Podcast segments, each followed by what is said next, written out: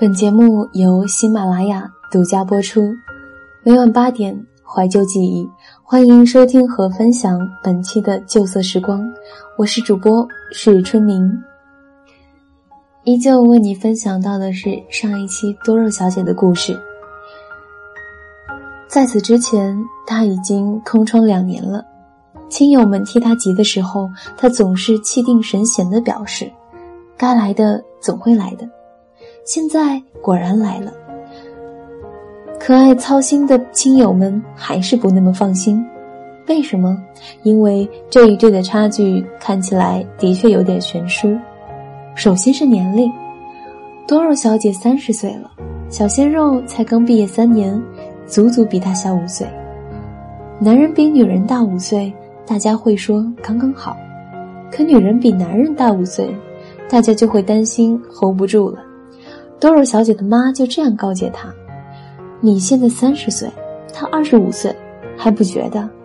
等到你三十五岁了，他才三十岁，走出去不担心人家说吗？和年龄直接挂钩的，还有经济条件和社会地位。多肉小姐在报社上班，工作体面，待遇丰厚，拥有房子一套，车子一辆。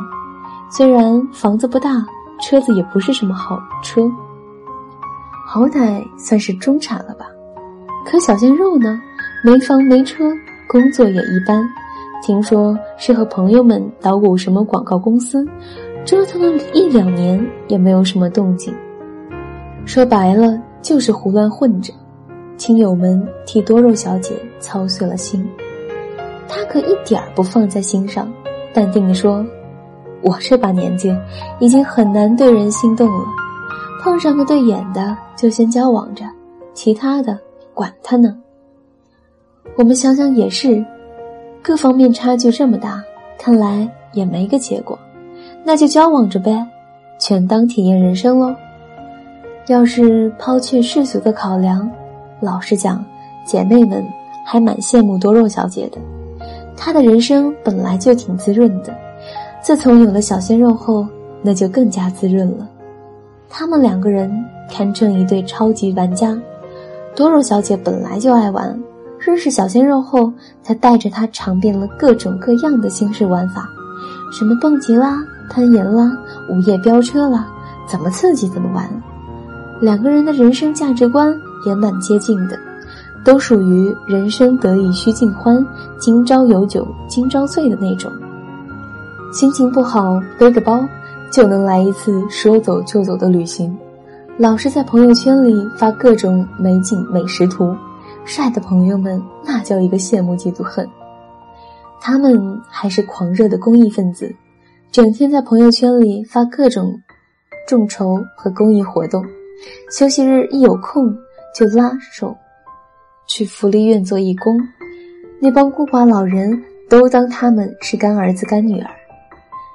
在晒恩爱这条路上，他们也称得上志同道合。自从在一起后，关注他们的人整天都被他们各种腻歪照刷屏。都说秀恩爱死得快，可这对秀恩爱狂魔不仅没有分手，反而筹划着要结婚了。消息一出动，轰动了整个朋友圈。姐妹们在多肉小姐老妈的威逼利诱下。轮番去劝他再认真考虑一下，多肉小姐抿一口红酒，什么也不辩驳，反而气定神闲地反问我们：“说实话，要是什么都不想，让你们来选的话，你们是愿意抱着大腹便便的中年大叔睡，还是愿意和有人鱼线的小鲜肉啪啪啪呢？”我们都不吭声了，说的太对了呀！武则天登基之后。包养的也是莲花色的六郎吗？一个姐妹勉强辩解说：“谁不爱小鲜肉啊？可问题是，生活不只是啪啪啪，还有其他很多现实问题。我知道啊，所以我把这些问题都给解决了。”多肉小姐信心满满：“我奋斗了这么多年，该有的也都有了。我如果要嫁人，没有别的要求，唯一的要求是。”他会令我开心。果然是御姐气派，我们都被镇住了。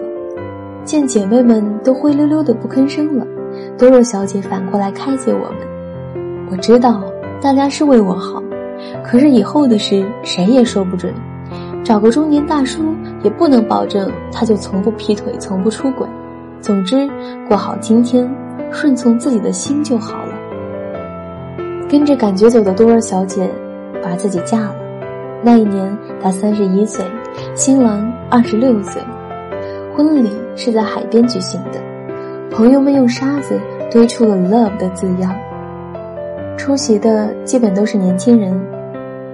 应新娘新郎的要求，男士们一水儿的泳裤，女士们则一水儿的比基尼。那天大家都玩嗨了，又是开香槟，又是沙滩舞会，一直折腾到晚上。在讲述恋爱史时。多肉小姐说了一个细节，她说有次去国外出差，长达半个月，家里一阳台的肉肉们无人照顾，只好托付给了当时正交往的恩人男友。半个月后，她推开家门，差点没喜极而泣。肉肉们长得好极了，不少还繁衍了下一代，黑王子们全都出席了，而且是非常稀少的粉红色的景。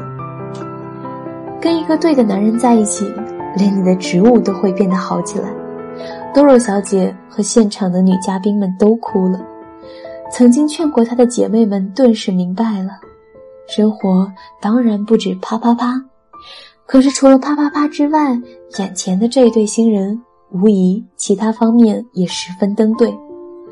轮到新郎讲述时，他只是拿起新娘的手，深情一吻，说：“你。”是我的女王。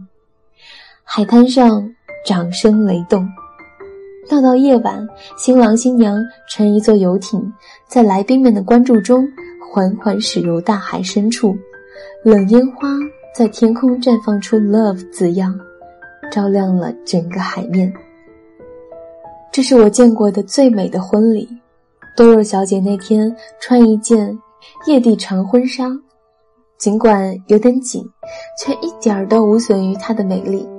从那以后，我总觉得一个女孩子抱怨自己太胖，买不到合适的衣服，找不到合适的男朋友，可能还是自信心不足。真正胖到妨碍生活的人，估计还是不太多。故事高潮结束了，说点结尾吧。女王下嫁之后，是否就变成女仆了？当然不是。如果说婚前多肉小姐的生活是一匹锦缎，那么鲜肉新郎的出现则给这锦上加了花。他无条件的崇拜她，也无条件的支持她。他们婚后没多久，真的开了一家多肉咖啡馆。多肉小姐出钱，她的鲜肉老公出力。为此，她还辞去了光鲜的媒体工作。这事儿。要是搁在中年务实大叔那里，根本没半点可行性。可多肉小姐才透露出一点想法，鲜肉老公就表示：“为什么不呢？人生苦短，怎么 happy 怎么来嘛。”在他们的精心筹备下，本城第一间也是唯一一间多肉咖啡馆开业了。门面选在大学城附近，闹中取静。老板的绝活是打的一手好咖啡奶泡，老板娘的绝活则是能烘焙出超级无敌美味的蛋糕。如果你走进一间摆满了多肉植物的咖啡馆，遇到一个身穿长裙、风情万种的老板娘，可别忘了上前跟她合影。除了烘焙蛋糕外，这位老板娘最喜欢的就是晒和各类顾客的照片。赢得萌萌哒的赞美。嫁给了小鲜肉的多肉小姐会一直被宠爱吗？还是那句话，以后的事，谁知道呢？至少，他们目前还在乐此不疲的秀恩爱。咖啡馆的生意倒是越来越红火了。本期文章分享自豆瓣作者慕容素一，微信公众号一夜情书。本期整理编辑三年，本期节目是原声带网络电台有声制作团队与喜马拉雅联合出品、独家播出的《旧色时光》。我是主播是春明，你可以搜索“是春明”关注我。我们下期见。